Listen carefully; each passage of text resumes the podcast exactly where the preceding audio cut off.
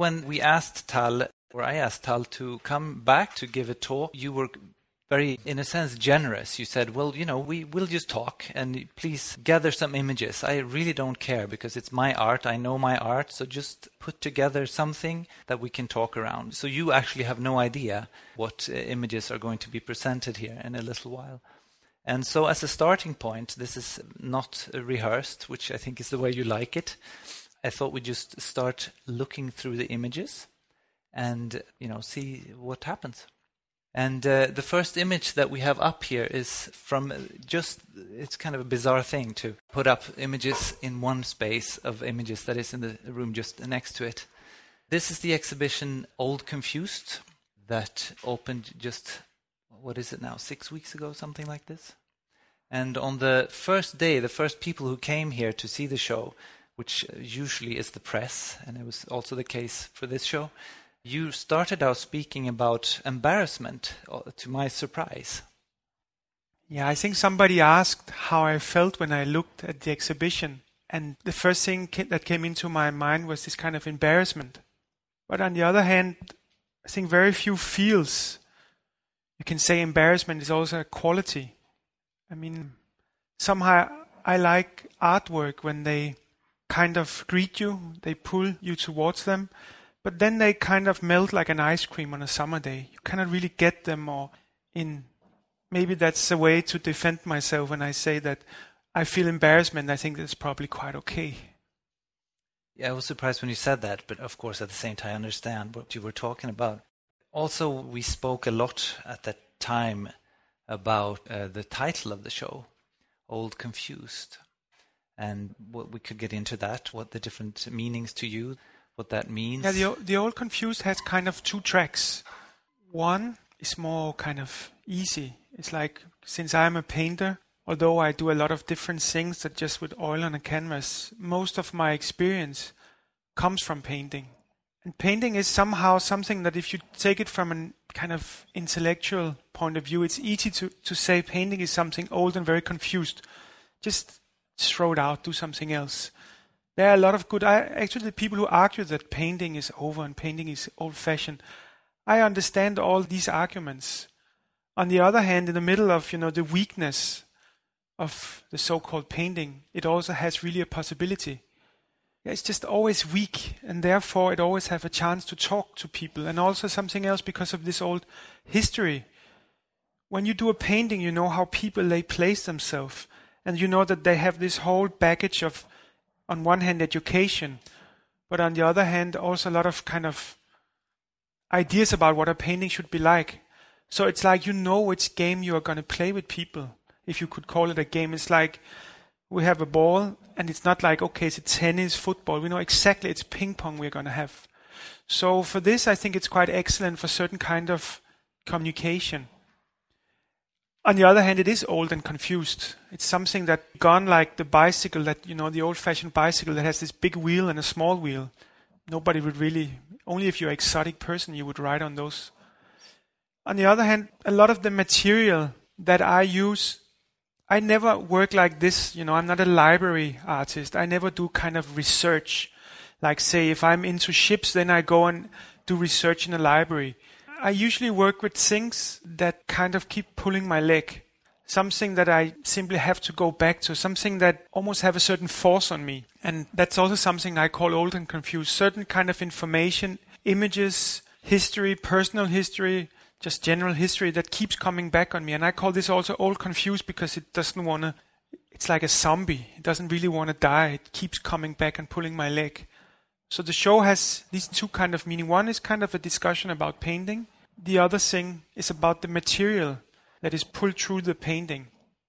Can I speak a little bit more now? I just remember a few things. Go, it's everybody's here for you. and you can also just ask if I speak too long. Also, just, you have the microphone, so and, you're and, the loudest. And, and find a polite way to stop me. Just ask something, you know. Now, I think it's like this. There is always like a trap when you're dealing with painting. And the trap is that you get into this painting and then you get into this whole thing about painting. And after a while, you are somebody who are into painting and you start arguing a painting is only about painting. Some way, it's true. But on the other hand, if you want to make great paintings, you can't approach it from the point of just being into painting because no good painting come out of this. Actually, good paintings come out of two different things that doesn't really like each other. One thing is just this paint and the history of painting. The other thing is like personal experience, ideas, feelings, whatever. What's your kind of in your pocket, in your bag. These two things don't like each other because personal stuff or ideas are not so aesthetic. They are demanding in a different direction than if you just look at painting alone. So what you spend long time with when you're dealing with art is actually combining these two things. I think I think I can imagine that there's quite a few art students here.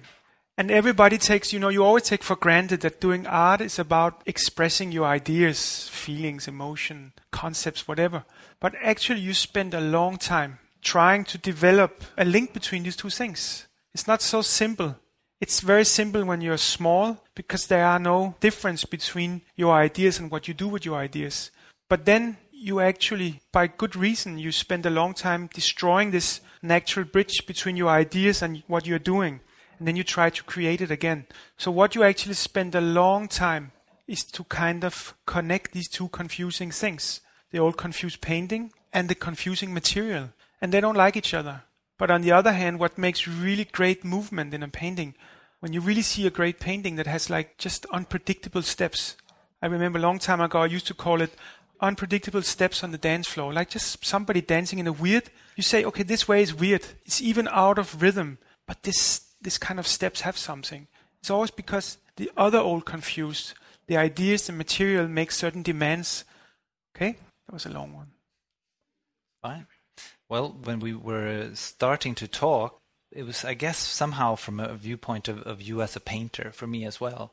Like whenever that was a bit over a year ago, some like a, a fall when you came here, we looked at the spaces and all these things, and then there was this uh, for me as the person that you worked with here at Magasin III. There was this crucial moment of, of seeing the show that you did at Victoria Miro, in spring where I was just seriously blown away by all these new sculptures that you had made. And I was, of course, aware of, of certain sculptures that you had made in the last couple of years, the aluminum sculptures and all these things. And then, to me, quite interestingly, I was speaking to you about these sculptures, and I, and I was wanted to make, you know, let's make something that is about everything that you do right now. And at that time, you were like, well, either we do a sculpture show or we do a painting show. Mm-hmm. And I was like, oh, okay. And there was a whole something going on there for a while where you were also saying, you know, it's the first time in Sweden. It would be really nice to start out with paintings. And, and then actually, in, I sort of kicked myself, but, but luckily we didn't do that. In the end, I said to you, well, okay, let's do the painting show because it felt like that's what you really wanted. And I, I shouldn't say this, but I, I kind of prefer your sculptures to your paintings. And so it hurt me to say that.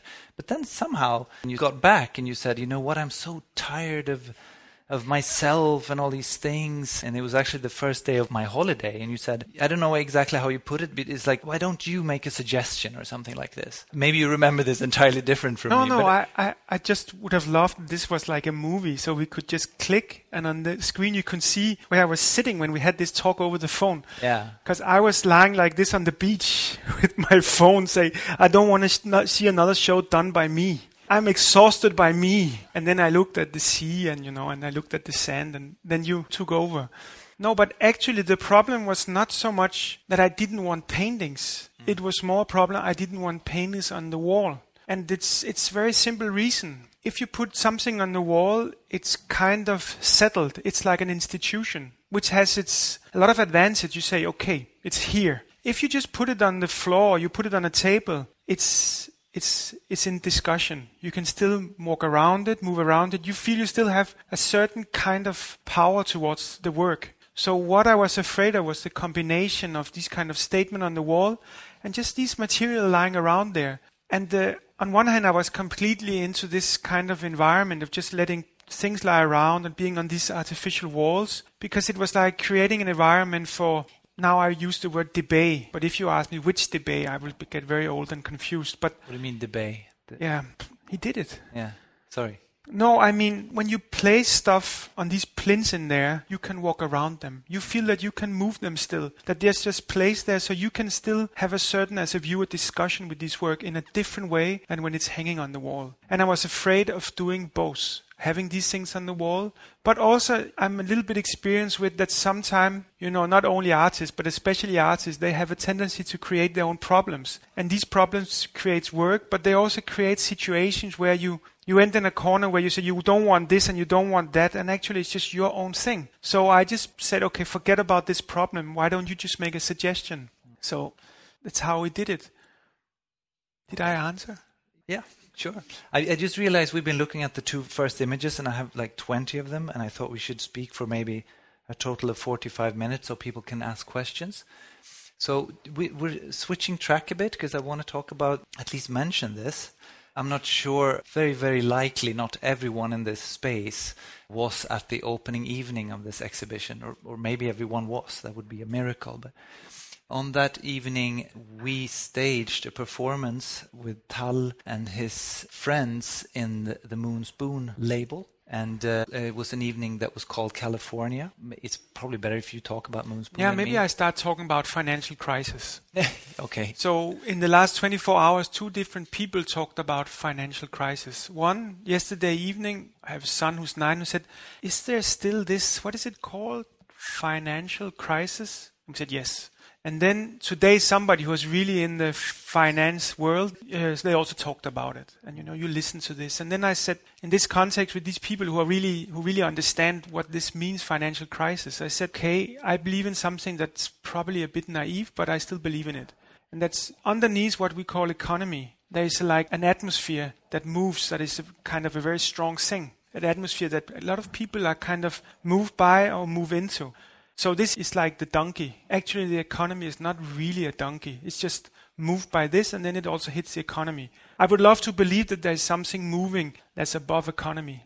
Why I mention this is because the whole atmosphere the last five years has been like, for me, not getting an idea, just doing all these different ideas which means that I did one thing, then I stretched to the other, stretched to the next. No time to explain why, no time to ask why. It's all, all too slow. All this explanation is just slow, and usually you just need them to either explain your mother-in-law or just explain yourself why you're doing what you're doing. So for the last five years, explain later, just do it. Do here, there, stretch until there. So one of the large stretch have been to this moonspoon thing, which basically started as a fashion label in a way you, you could say more like costumes, but we think of it as a fashion label. The only thing is we also from the very beginning created the end of this thing because we said we're going to do 99 different items, which mean different shirts, suits, shoes, hats, whatever, and only 99 of each, which makes a total of only 10,000, which is very little. So in a few years it's over and there will exist 99 different kinds of costumes. I was from the beginning very much in love with the catwalk so the catwalk is a very contemporary, realistic thing. You walk up, you walk down, you get off. I thought it was like, from a completely different point of view, cruel, but also very touching. Walk this way, turn around, walk the other way. But then after a while, we, we extended it to different kind of performances, to films, and to this performance. This performance was called California. And it was a quite simple idea. The clown, which are lying in there, like brown clown, would be walking around in this arena. And uh, we kind of imagine him like the embodiment. He was like impersonating of like old history. You could even say old Europe. And he was like walking around so heavy of his own history that, you know, and also full of self-pity. And then came in these 25 more young than young roller skaters in clothes made of patchwork, but in these kind of pastel colors. In a way, patchwork, no, not patchwork, that's wrong, quilt in a way, quilt goes this way and pastel goes that way. So it's something that you don't really combine. Quilt is usually something you have in a summer house. It's something to do with the old days and grandma, and it's something that you enjoy. And pastel is something that goes the other way. So there was this kind of mix of these elements. And in the beginning, these roller skaters just rolled around like in the in rollerball, just go around, around. And clown was kind of trying to go one way or the other. And in the end, they all take these cakes and just throw them in the face of all Europe. And they should be like California, the new world, the new horizon. So it's a mix of that has this kind of cruel thing to it, rude you can say. But it starts like something just beautiful and enjoyable, and, and the music was also kind of awkward. And in the end, that the clown is just full of this cake and just overrun by California. You know, what was really interesting in this process when we were working was that, you know, the exhibition didn't take two days. In some way, I mean, you prepared for years. I mean, all the work in there, all these ideas and thoughts and hours. And then we worked here. But then we got together in two days in there, which was super enjoyable. You brought some great music that was running all day and everyone was doing their thing. We were about six people in there. Mm. And then the show was there and it's up for, I don't know, three months. Mm. And this was the exact opposite. Yeah. You guys did it all and there was some, some people involved. And then the whole thing lasted, what, six minutes? Yes. Six minutes. Mm. So, I mean, the time spent and how you could take it in is exact opposite in these two things. True. I mean, it's it's kind of maybe self-evident, but weird, really, because we spent in the end we spent more time on this, and it was shown in for six minutes. Those people who who had a little bit too much to drink before this, they didn't even see it. This goes back, and I thought it'd be interesting to hear from you. Uh, you know, just about your painting. Actually, I mean, this goes back. I don't know. This is like maybe 2000 or something, two paintings. Yeah, if the one with the riders, it's like bikers coming down. They're coming like from their riding. And uh, yeah, in this painting, I think it was one of the first time I kind of took advantage of the education of the viewer because as a viewer you are, you know that if something is small it means it's far away so you are able to read this in a way that it doesn't really happen that you know they're coming from far away and they're getting closer and closer but getting back to disappointment, you it's like such a thin line to this kind of perspective. It's like this perspective doesn't work. And then you might say, yeah, but they are not far away because it's wrong. But even if it was right, it was still wrong. It's just a certain education that lasted for the last 400 years about central perspective and all these things. So I like that the painting is just on the border of collapsing because you you are so friendly, all of you. You're so helpful. You say, okay, we understand what he means. On the other hand, doing it like this, it opens up for different kind of ways to enter the work. These kind of places where you get in from the side. I, it was there's something that I remember about this painting because at, at that time I, it's like three meter high. I didn't have a room with that height, so I had to paint it like this. And when you see the painting in flesh, you will see that the drops they also fall to the side because the painting was painted like this. The other one is kind of a mountain. It's a man lying in bed and creating his own mountain creating his own sphere, his own tent. I think most people know what this tent is. But the, the thing is, the more explicit this kind of word gets, the less it actually has to do about this. It's more about, you know, a kind of a, a private room, a personal room, your own mountain, your own space, your own mind. In a way, this is kind of just this kind of malish own mind. Not necessarily a sexual mind. It's just, it could be. Maybe it is, maybe it's part of it. But it's just this kind of tent, this kind of black tent that it creates in there, where zinc comes from. Also, this kind of painting were the first where I was able, because for many years a painting for me was like I would do a canvas. I would have an idea. I want to paint a train getting into a tunnel. Then I would start and it wouldn't work and I would just destroy it, but quite slowly and in a very kind of constructive way. I would just let it collapse on its own. I would just say, okay, fine, you can't do it, Tal. Just let it disappear, but slowly not aggressive. Just let it disappear as something. And then after a while, I think as almost like a coincidence, I found out that if I create this kind of color feed at the bottom, whatever I do on the canvas would always get this kind of physical reality that I was actually looking for. That whatever I do, because I don't really like this kind of painter space where everything is just like this. I wanted to have kind of the idea that it's the same for all of you, like, you know, gravity, horizontal, vertical, so I found out this kind of line, just whatever I do then, what I like, I don't like the painter space as the thing you see. I like the painter space as the thing you experience, which means when you look at something that's quite concrete, then the experience should be kind of more abstract, more like get lost there.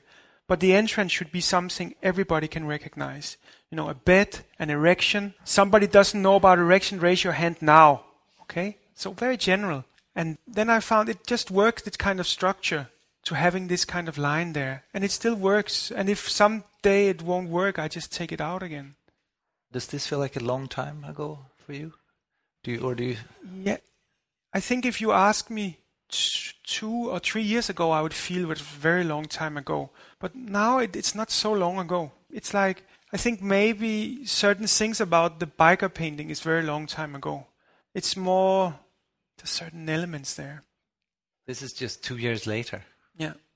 So the material for this painting comes from a, a record cover from the 70s.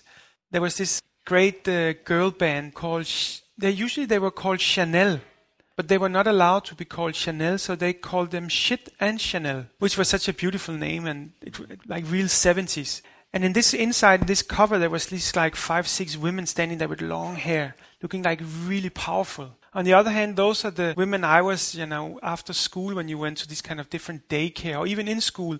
Those were the women we were educated by in the 70s. These kind of wearing these special kind of long clothes and barefooted and um, so there was in a way uh, I call it Sisters of Kolbojnik, probably because I wanted to twist it away from this 70s thing.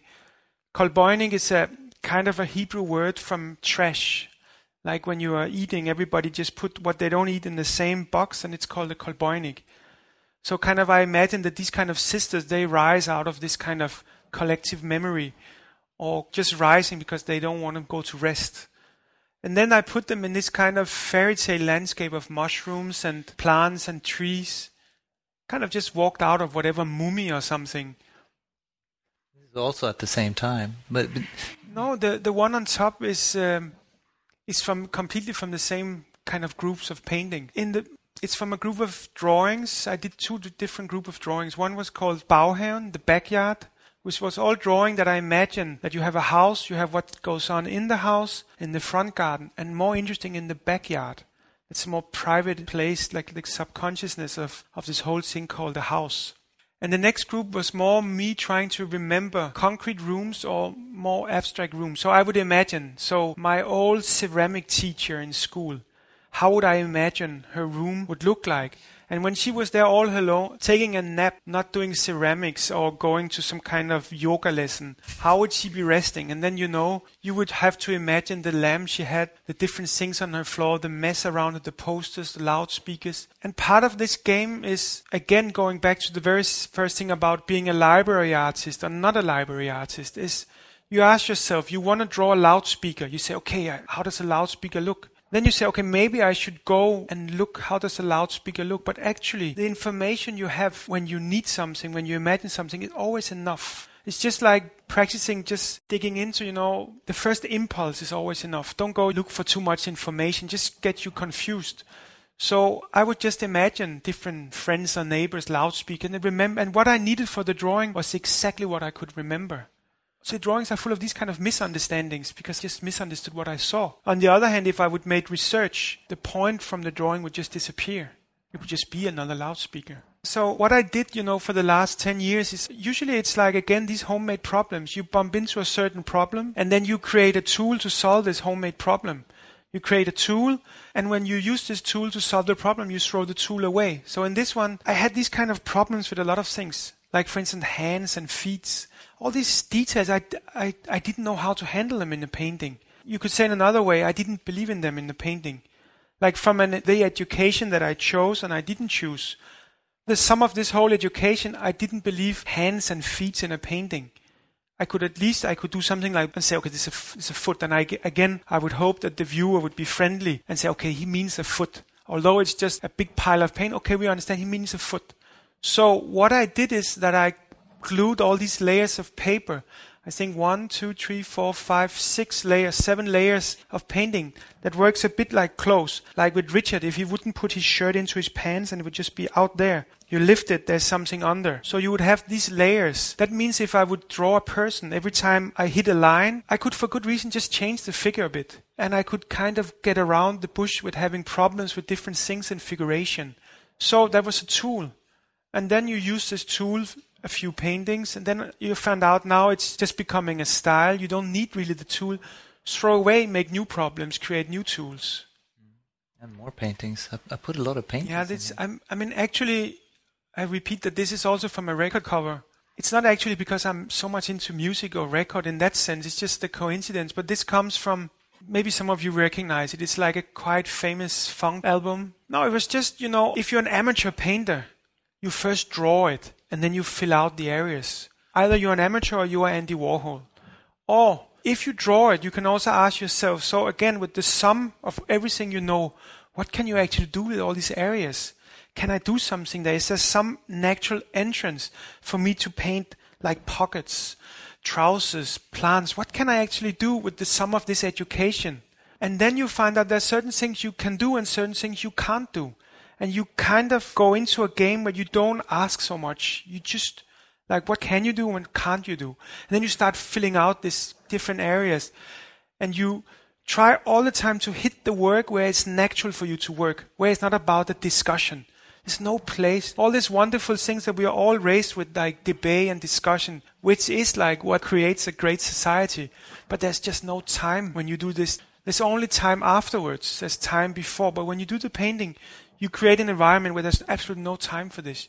You just hook into it with a lot of integrity. So you get to a point where the, you work with the painting in a very natural way. I can't do this. I can do this. What can I do? What put I? What do I put behind? No, this is not possible. There, ding, ding, ding, ding. And in the end, something stands in front of you. You might argue and say, I don't really recognize this painting as something that I like, that is part of my oeuvre. But the painting is standing there, it has its own body and is saying, hello, I'm here. And do you recognize I'm here and I'm actually quite okay here? Say, okay, fine with me. And then, then there's a painting. I think what I was trying to do here for a while, and there's some other things that are coming in, is it's all kind of like a progression, you know, from 99, 2000. Mm. And I think we're right. This is very, a very specific group of works as well from three, four years ago. Yeah. So in my studio, I used to have like a mountain, literally a mountain of material. Everything from magazines to cutouts to books and just going to Finland, finding a magazine for people who work like cleaners and they have their own magazines. And then they have images where you see right positions and wrong positions and you see the new machine, you know, and you know, there's like just tons of these kind of material of there's the more professional material, like if you buy smart magazines, which actually, even if you buy Italian Vogue, there's also a certain naivety. If you kind of walk around and look at from from the side, it's just very naive, just as naive as you might argue a magazine for cleaners in Finland could be. But the most interesting material you find in these kind of closed aesthetic rooms, you could say old porn when porn just came, there was no kind of aesthetic laws around it. Was just something, somebody said, there's money in porn, let's do porn. So there was no kind of aesthetic level in it. It was just like weird naked people. But this kind of thing exists in many environments. The first magazines about computers or advertisements for Deutsche Bahn, Nokia telephones. You just move a little bit like this and then you understand how weird they are. Or you understand 100 years. You understand that in 10 years, this is an impossible way of discussing with an audience. It's just something that's possible now. So you just grab this material, you have a mountain of it, and you just say, how can I make some kind of goulash out of this, where I just get rid of it and on the other way place it, which is what you do as an artist. You, you, you kind of, you say, thank you for being there, taking it, giving it back. That's actually your basic job. So these kind of collages, I did nine, I used three years they were done very much almost like a workshop situation. A lot of different people work. I had a, a special studio only for these nine collages. They're huge and they're full of tons of details, tons of material. And it's they're a very kind of like this, right? This is more or less actual size, or they even? Bigger? I think the size of the whole, yeah, oh, maybe they are 250 by 250. But they are just they are done like like done by Rain Man or something like this, because they are so detailed they're so full of small things that you just get lost there. And I really wanted to do it and put a, a line in the sand, get the mountain out, and just move on. And it was also a way because actually when I started doing these nine collage, I understood the possibility of this pattern, but also the limitation. In a way, these works are very sugar-like, which means that they are very attractive, but that's also how they kind of, what you call it when you put your leg in front of your other and you fall. They, they have the mouth full of sugar and they fall because they are so attractive, these work, when you see them for real. But on the other hand, I could use these nine collages to get a lot of people involved, cutting out, finding ideas. And it was for me a possibility to open up a situation with my own students, other people.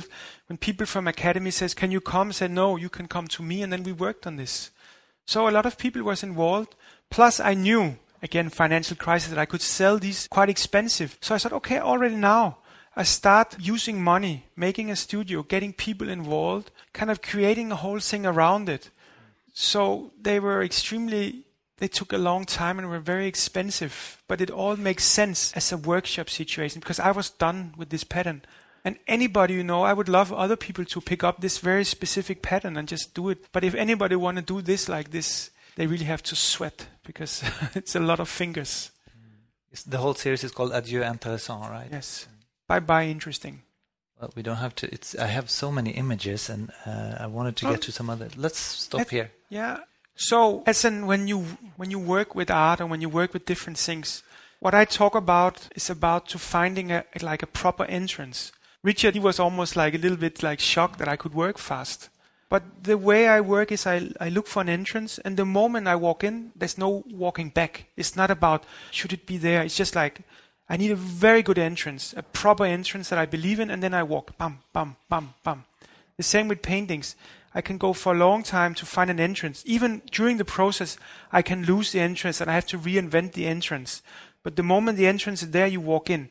For years, I wanted to do sculpture. Just like if anybody of you says, Oh, I would like to do sculpture, like a superficial desire. I want to do a sculpture. I like sculpture. I want to do a sculpture. There's no way possible for me to work like this. I need to find an entrance. So the story very short. I know we don't have that much time. I was in a hotel room. I bought a pear, this fruit. One of those that you you you pass by a shop and you see it's just too big. Somebody f- fooled around with this pear. You don't want to eat something big like that, but you want to buy it. You want to put it in your room. You want to watch it every day. And after watching it a few days, you know, in this warm hotel room, the pear was not that attractive anymore. So I just, you know, I just did like this. And then I created this kind of hole in it.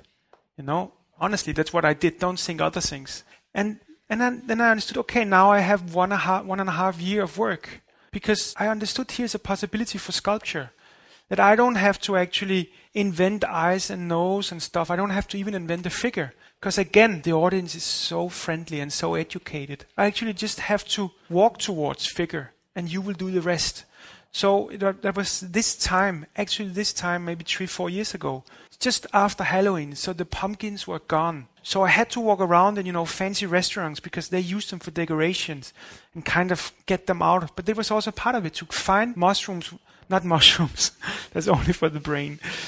No, to find the pumpkins when there is no pumpkin. So I found this pumpkin. I went to the studio. I went bam, bam, bam, bam, bam, bam, and then quickly, I didn't even have to discuss should this be a bronze or aluminium sculpture because if I didn't do this, the sculpture would be rotten three days later. So there was a lot of things that were, had a, a proper entrance. No discussion of material because there were only few choices. That I wanted to translate this very fragile into something that will even be here after a few hundred years. So we cast it, and then I started building sculptures out of fruit. Just go buying all these, going to all the shops for different kind of bananas, and just creating these sculptures that could only last for a few days, and you really quickly have to kind of cast them. From this on, I slowly got out of the fruit thing. I just started creating a studio, a bit the size of this room, just cleaning everything in my house, in friends of mine house, just cleaning everything, creating an envi- environment where it was not about going out of the studio to find stuff, just going down and picking stuff up and just building these kind of golems or these kind of figures just rising up there and standing there for a few seconds, then collapsing again.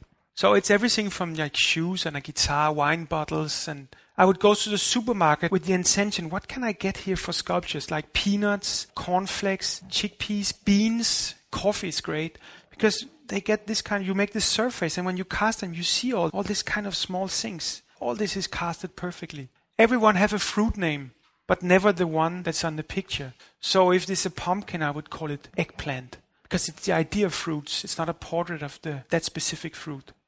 This is almost. Yeah, I want to go to this actually then, because now we're now there. This is more or less where we are now, and there's well, from what you just described, all those uh, sculptures. That was almost your entrance then into sculpture. It's kind of exploded then Yes. in the last couple of years. That was the entrance from the fruits, and then it just I just went going pa pa pa pa pa pa pa pa pa. Because I saw, I mean, for instance, in, when I visited you, I saw all these, uh, all the wooden shapes that you've made and that you work on for years. But that, so that's an example of that. The the clown over there, which is Yeah, I did seven different figures, which is one of them, and it's oh it's in there, so I don't have to say it's the size of this. well, we don't have a clown here. We have an Oh. owl. You don't have the clown. Nope. Well, we have a clown, but that's uh, the Moonspoon clown. But how come I'm sure it's standing there? It's because something is wrong here. Then No, it's not. We don't. I'm, no, I no, it's fine. You, It's fine. I assure you, there's no. no clown here. Nope. so there's an owl. to say about the clown, it's actually very simple. It's so simple that I think every one of you can kind of relate to it. Some friendly people say, Is it a snail? And I say, Yes, it's a snail. Because you have to understand, I also get embarrassed, you know, if I have to say penis. So it's a penis. And it's a quite sad penis. But it's not called a penis like a pumpkin is not called a pumpkin but an eggplant. So this is just a clown. A penis who's a clown. And it's so simple, you know, that you can even ask a gymnasium class to write an essay about it. Even without any sexual experience, they could say, We understand what he means. A clown. So the two other ones, there exist three different ones of these kind of girls. These are supposed to be kind of girls that have this small head and they have this big dress. And there's this layers upon layers upon layers of clothes. And each of them relate to a very specific person. The big one is called Freda, and it's uh, a woman I saw for, I think I saw her four minutes in a department store in London. And she just came to me and she talked, you know, with this kind of, she did her best to speak like perfect English, but you notice not one accent, but quite a few accents in the voice. And you understand again, you know, all this history, all this that you understand behind this friendly face and these colors. There's this person who went from one country to the other one. You understand without knowing that this whole history. So she has to have this size because there's all this history. And if you go under her dress, again, it's like a two twin. It has two tracks. To go under somebody's dress, you are in Bliktrum. You remember this movie? Oh, Blecktrumman. Yeah, yeah, Ah, yeah. Of course. Well, if you say it in Swedish, a lot of Yeah, people yeah. will go, "Oh, okay, yeah." So that's one track. The other track is just again this heavy body of history. All this all confused that the only thing that you see is just this voice and this face. And then the face is just made of beer caps put upon a round wood thing. Why is her head so small? In a way, the head is just kind of the very pinpointer of the work. The whole heavy body and the decoration of the dress and the layers upon layers upon layers is more important. In the end, I didn't want to put like, I want again, you know, I was again trusting, you know, the friendship with the viewer that they say, okay, it's a face. In the end, I just want, and beer caps is just something almost sad to use in art. It has, and if you can talk about that a certain material have a, a certain reading, you could say to put beer cap, same with mirror on, a, on, on an artwork, has something very melancholic about it. It's something very urban, something very provincial, something about being here, wanting to be over there. I have a few things I just wanted to touch upon, but maybe just like very, very briefly. And then I wanted to open up. It's like 10 to 8. If there are people here who wanted to, who have really great questions, then you can Or ask. even poor questions, please. One thing, but maybe, I don't know if this is stupid. Richard, this is the second clown. You have to explain why we have two clowns here. Well, it's just uh, actually I, I was looking for an image of an art fair, and you have so many Ah, clowns, yeah, yeah, so yeah, it turned up again. It's not. I wanted to ask you about your relation. I mean, actually, I, I was as a suggestion, a couple of images, just a short uh, Fine. comment. This is Frieze, I think, this year. Yeah. How do you feel about that part of the art world? First of all, I hate when artists they are arrogant about art fairs because then nobody forced them to participate. And I think you know, I every second year I like to go into one of these art fairs because it's a little bit like looking at art in hell. Because like no, because no, in a, in a, in a nice way. Good way. Yeah, because it's just like art from being this kind of precious item in your studio, something that means something, that has all these stories. It just becomes an object, like, you know, a glass and a bottle. It's just standing objects beside objects. Like, you know, when people are here, we all have these different hats and clothes and identity. Then you just all line up in hell, we're all the same. So an art fair, it's something like this. It's just like one work. And if something survives in an art fair, it must be pretty okay work because it's really, really difficult to make a difference in an art fair. Especially if you don't want to kind of make something like break up the floor and do things like this. You just want to place like this bottle here and people will still respond to it. I didn't go to this art fair, but I think it's a great image, this one. I, I'm absolutely happy you, you took this picture. Yeah, well, I think it's interesting to sometimes actually talk about that. It's Yeah. because it's such a huge part of the, the and an Sure. important part of the art world. Wow. These are prints. Where, where uh, did you take this picture? It, I found it on the internet. I've, ne- I've never seen this before. No, it's somebody made it. I mean, you, you actually you it's from Japan. Well, it could be. I don't know. I was just you know It's. Google Yeah, yeah, yeah. bilder bara. Poof. So Yeah. and it, it popped out. I was actually looking for because you actually do a lot of. I mean, you print a lot of stuff, and I just wanted to bring that up because Mm-hmm. Yeah. I, I w- there's this image and these. No, no, go back, go back. I know. I just wanted a- to, to yeah. show you. There's and, and your books. I mean, you print a lot of stuff. Yeah, yeah. This is, you know, this like you have a fridge and you just put stuff on your fridge with these magnets. And I heard a joke about this magnet that the beautiful designer ones you buy that you like to have on your fridge, they always fall down. But the cheap ones you get from a pizzeria, they always stick. so, but this one has nothing to do with magneter, but it's this kind of more old-fashioned canvas things where you put a piece of paper and you pin stuff. And I did seven different ones where I put all different things. I did kind of groups of work and I just put it up. We made a like a really, really precise photo of them.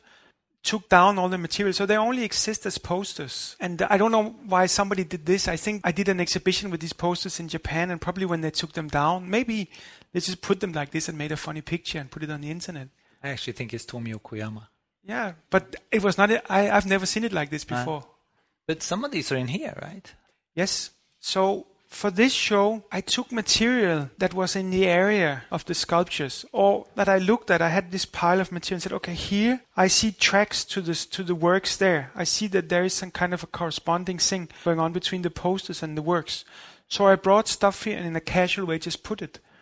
It's what you would call makulatur, you say in Danish. It's just when you print something, I always ask the printer, just keep 20 sheets for me, and then I pile them up. So I have a chance. And also, I needed this material because I made this kind of uh, agreement, with Richard here, that um, that he would kind of install, which is something I rarely do. But then I knew I had the chance of coming with this kind of material, and I could kind of mold, mold, you say, kind of mold my way in to Richard's installment and create my path there. So whatever he did, I could still kind of make my own debate there. So that's what I used the material for, to create my own path in there. These are also prints, right? These are all, all from different. It, it's. I think it's also a nice way to look at the show in there. It's all different families. I very rarely do one work. I always kind of do like three, five, seven, even nine, twelve. Like the black one there over there is like a series of lino cuts where I did certain portfolios of these ones, which are like very simple drawings. That's not. I think that's not so much to say. Oh, maybe you have a question, then I can answer. But it's just different prints. No, I mean that would because I would really wanted kind of to round up, but I have to say it. It's from uh, Hermes, right? yes. Out on the line because you collect these Hermes scarves, Mm-hmm. and so you've made different drawings from Yeah. motifs of, of from these uh, like. It's just one of the things that I enjoy a lot. It's like these kind of scarves that old women, old women wear, and then I keep in my pocket. And these are some of your catalogs. I don't know what happens. No, but there, there's something maybe, if this is like the end of the talk, that I I've been thinking about two things.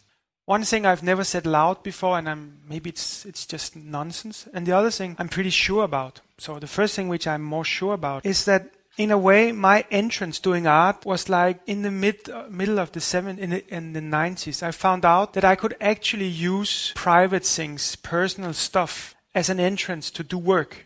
I think a lot of you already experience the same that when you have something that's particularly yours in your pocket, it's in the beginning it, you think, how can this be something I can use because it's always just been in my pocket.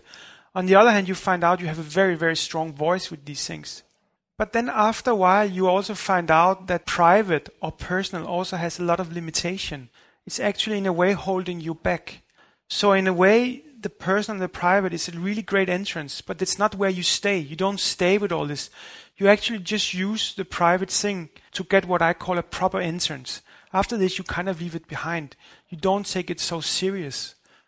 The other thing which I'm not sure about is that I just read a book where there's this man who argues, he says, cruelty, like if somebody's like real cruel, he says it's something you can actually always understand. You can always understand when somebody's cruel. Even the, like, all the massacres in history. Some people, they argue it's some part of history that's not possible to understand. He says, wrong. Really, really wrong. These can all be understood doesn't exist one cruel thing that you can't kind of in a logic way trace why was it done. And then he argues on the other hand, he says, but to do something like to do something good, like this can actually have no reason. And he gives an example of somebody, they are in a, in a wagon, in a prisoner wagon, and they each get some food, and he drops his food. This the guy who writes. Then another guy comes and kicks up his food and gives him back his food. And you say, yeah, he's a good guy, you know. In Scandinavia, we know about being good, but it's something different really, because if this guy had two raisins rationer of food, he will double his chance to survive. The other one would die.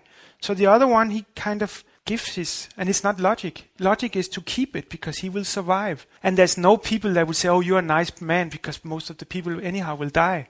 So there's just something that you really cannot trace. Why does he give this food to this person?